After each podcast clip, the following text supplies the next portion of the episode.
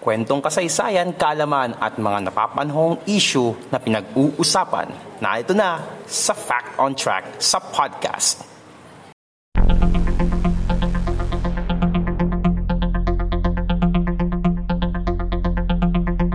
Fact on Track sa podcast. Kwentong kasaysayan, kalaman at mga napapanahong usapin sa lipunan. Fact on Track sa podcast dito pa rin sa ating podcast channel sa YouTube, Podcast ni Mans. So, kung bago po kayo sa ating podcast channel sa YouTube, sa ating channel, ay uh, welcome po kayo dito. But don't forget to click the subscribe button and syempre yung ating notification bell button, pakiclick nyo na rin po para po sa mga uh, next episodes ng ating Fact on Track sa podcast. Fact on Track sa podcast. So, today is July 27 and it's the fourth Monday of July. So, ang ibig sabihin nun ay ngayon po ang ikalimang State of the Nation address ni Pangulong Rodrigo Duterte. Pero bago po yun mga kapodcast, mga napapanahong issue ating pag-usapan dito sa Fact on Track sa podcast.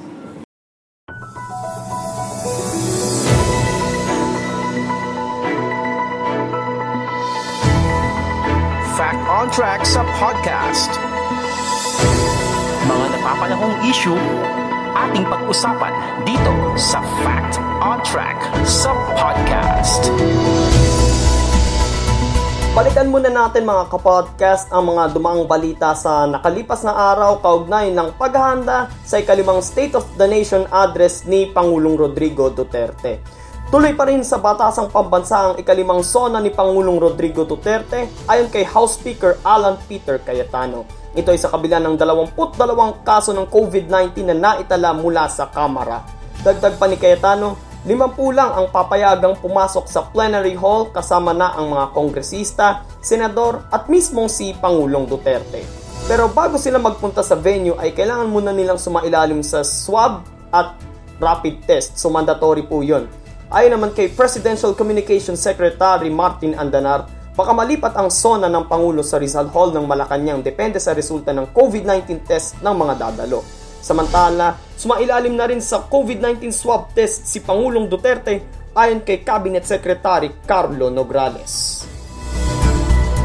Mga napapanahong issue, ating pag-usapan dito sa Fact on Track sa podcast. Kasabay ng mga kasabay ng uh, pagdaraos ng sona ng pangulo ay ang mga kilos protesta na nagaganap sa sa kakalsadahan. Pero magba, magkakaroon ng, ng mga pagbabago sa mga kilos protesta ng mga militanteng grupo sa araw ng sona ni Pangulong Duterte. Dahil bawal ang mga mass gatherings dulot ng COVID-19 tulad ng nakasat sa IATF guidelines, ipinagbawal ni NCRPO Chief Police Major General Debold Sinyas ang pagrarally sa Commonwealth Avenue kung saan nagaganap ang mga kilos protesta tuwing SONA dahil ito ang daan papunta sa batasang pambansa. Ang guideline na ito ay tinutulan ng grupong Bagong Alyansang Makabayan o Bayan dahil anila ito raw ay pananakot na huwag magprotesta. Git pa nila, kailangan mangibabaw pa rin ang kalayaan sa pamamahayag gaya ng nakasaad sa konstitusyon kaya naman sa halip na sa Commonwealth Avenue, sa UP Diliman na lang nila isasagawa ang mga kilos protesta. Ngunit ito ay tatagal lamang mula alas 10 ng umaga hanggang alas 12 ng tanghali. Bukod sa grupong bayan, makikiisa rin sa kilos protesta ang labor group na Kilosang Mayo 1 o KMU at ang transport group na Piston. Samantala, hindi rin may sasagawa ang taunang pagsusunog ng effigy ni Pangulong Duterte. Sa halip ay binuo na lamang nila ang effigy na kung saan virtual na lamang nila ito susunugin. Ang EFG ay binuo ng grupong sama-samang artista para sa kilusang agraryo Osaka. Paalala naman ni PNP spokesperson Police Brigadier General Bernard Banak sa mga dadalo sa kilos protesta sa UP Diliman magsuot ng face mask at panatilihin ang social distancing. Dagdag pa niya, kung maaari ay manatili na lang sa kanilang mga tahanan at gawin ang kilos protesta online mga napapanahong issue na dapat mong malaman dito sa Fact on Track sa podcast. Isa sa mga inaantabayan ng iuulat ng Pangulo sa taong bayan ngayong kanyang SONA ay ang mga plano niya para sa uh, para sa krisis na ito ngayong may pandemya. So, ano-ano nga ba yung mga uh, magiging plano pa niya para hindi na lumaki ang kaso ng COVID-19? Magsasagawa pa siya ng mass testing? Uh, itutuloy ba niya yung yung klase sa Agosto, what else, eh, abangan na lang po natin yan mamayang alas 4 ng hapon. Ating balikan ang mga kwento ng kasaysayan dito sa Fact on Track.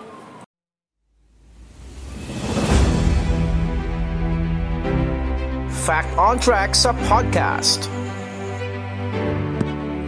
Pag-usapan naman natin ngayon ang kasaysayan ng State of the Nation Address ng Pangulo ng Republika ng Pilipinas. So ano nga ba ito? Paano, an, ano nga ba itong State of the Nation Address na ito? Ito ay ang taunang pag-uulat ng Pangulo ng Republika ng Pilipinas sa taong bayan. Ito ay ginaganap tuwing ika-apat na lunes ng Hul- Hul- Hulyo pala, sorry nabubulol ako.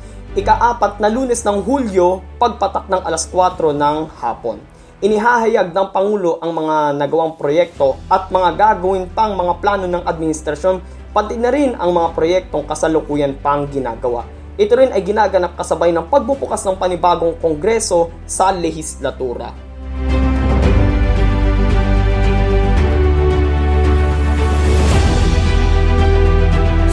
Nasasaad kasi sa Constitution na dapat ay magsagawa ng SONA ang Pangulo. So sabi sa uh, Section 23 ng Article 7 ng 1987 Constitution, basahin ko lamang po, The President shall address the Congress at the opening of its regular session. He may also appear before it at any other time. So sa pagpapatuloy ng ating discussion, ang unang SONA ay ginanap sa Legislative Building sa Maynila sa panunungkulan ni Pangulong Manuel L. Quezon noong June 16, 1936 sa ilalim ng pamahalang Commonwealth sa bisa ng Commonwealth Act No. 17. Ngunit sa bisa naman ng Commonwealth Act No. 49 noong 1937, inilipat ang kaganapang ito sa petsang October 16. Ngunit natang ito ay araw ng Sabado kaya naman itinapat nila ito sa petsang October 18, araw ng Lunes. Muling nilipat ang petsa noong 1938 at isinunod sa nakasad sa 1935 Constitution na tuwing ika-apat na lunes ng Enero. Ang huling sona ni Pangulong Quezon ay naganap noong January 31, 1941. Maigit sampung buwan bago magsimula ang ikalawang digmang pandaigdig sa Asia Pasipiko. Si Pangulong Sergio Osmeña naman ay nagdaos naman ng kanyang una at huling sona noong June 9, 1945 sa isang gusali sa Calle Lepanto sa Maynila na pansamantalang naging opisina ng mga mambabatas. Ibinida niya sa kanyang SONA ang mga nagawa ng pamahalaang Commonwealth sa loob ng tatlong taon habang nasa government in exile sa Estados Unidos. Sa panunungkulan naman ni Pangulong Manuel Rojas, naganap ang huling SONA sa ilalim ng pamahalang Commonwealth noong June 3, 1946. Ngunit, Janu- ngunit noong January 27, 1947, idinaos ang unang SONA sa bagong tatag na Third Republic. Muling ginanap ang SONA sa Legislative Building noong 1949 matapos ang ikalawang digmang pandaigdig. Although uh, natapos siya noong 1945 pero kasi uh, inaayos pa yung ano yung Legislative Building kasi ito yung isa sa mga binomba ng mga Hapon noong uh, patapos na yung digmaan. Si Elpidio Quirino ang kaisa-isang pangulong hindi personal na nagtalumpati sa harap ng mga delegado sa kanyang SONA. Siya ay nagtanumpati mula sa Johns Hopkins Hospital sa Baltimore, Maryland sa Estados Unidos habang nagpapagamot noong January 23, 1950.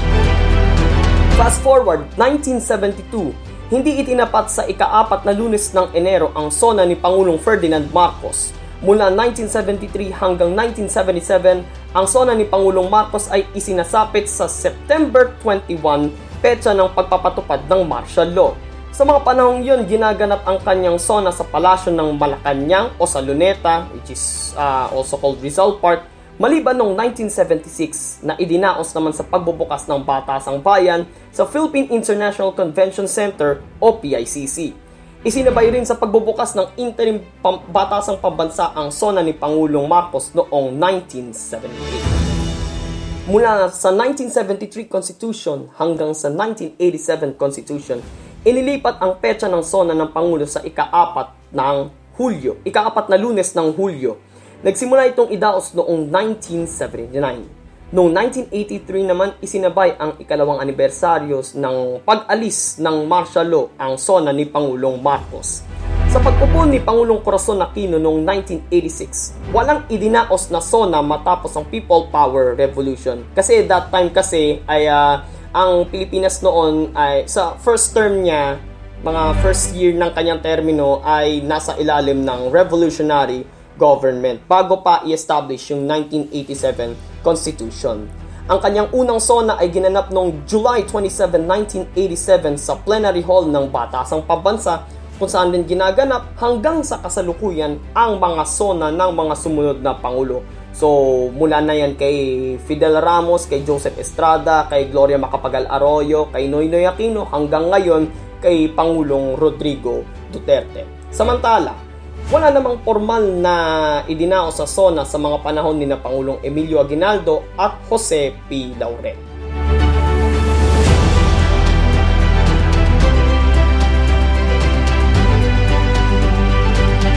Fact on Track sa podcast. And there you have it, ladies and gentlemen, ang kasaysayan ng State of the Nation address ng Pangulo ng Republika ng Pilipinas. Kayo, ano ang sa tingin nyo na inaasahan ninyong ihahayag ng ating Pangulong Rodrigo Duterte sa kanyang ikalimang SONA which is uh, second to the last na kanyang State of the Nation address. So, i-comment nyo lang po sa ibaba ng ating video. And uh, kung nagustuhan nyo po ang episode natin ngayon, Like, comment, share, and subscribe. And don't forget to click the notification bell button. Maraming salamat po sa inyong pakikinig mga kapodcast. Ito po si Mans at uh, ito po ang ating Fact on Track sa podcast dito pa rin sa Podcast ni Mans, ang ating podcast channel sa YouTube. So God bless everyone, God bless the Philippines at purihin ang Panginoon. Fact on Track sa podcast.